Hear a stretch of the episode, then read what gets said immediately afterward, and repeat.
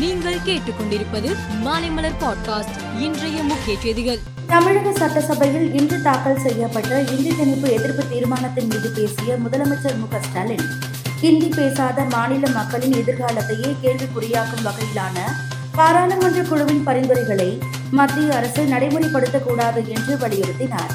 இந்தி மொழி அடிப்படையில் நாட்டை மூன்றாக பிரிக்க மத்திய அரசு முயற்சிக்கிறது என்று அவர் குறிப்பிட்டுள்ளார். முன்னாள் முதலமைச்சர் ஜெயலலிதா மரணம் தொடர்பாக நீதிபதி ஆறுமுகசாமி ஆணையத்தின் விசாரணை அறிக்கையை முதலமைச்சர் மு ஸ்டாலின் சட்டசபையில் இன்று தாக்கல் செய்தார்.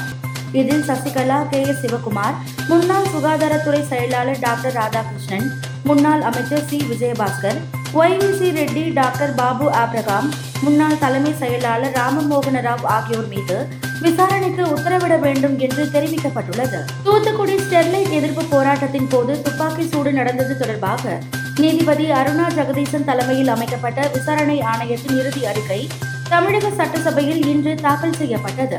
அதில் அப்போதைய மாவட்ட ஆட்சித்தலைவர் உட்பட பதினேழு காவல்துறை அதிகாரிகள் மீது நடவடிக்கை எடுக்க பரிந்துரைக்கப்பட்டுள்ளது. இந்த ஆண்டு அயோத்தியில் நடக்கும் தீபாவளி திருவிழாவில் பிரதமர் மோடி பங்கேற்க இருப்பதாக தகவல்கள் வெளியாகியுள்ளன.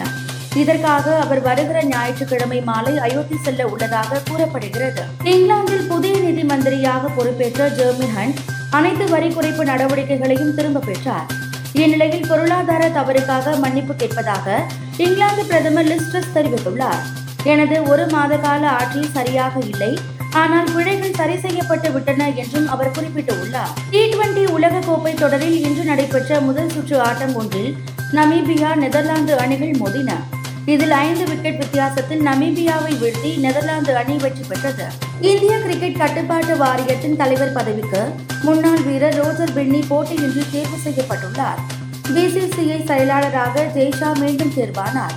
மற்ற நிர்வாகிகளும் போட்டியின்றி தேர்வு செய்யப்பட்டனர். மேலும் செய்திகளுக்கு பாட்காஸ்டை பாருங்கள்.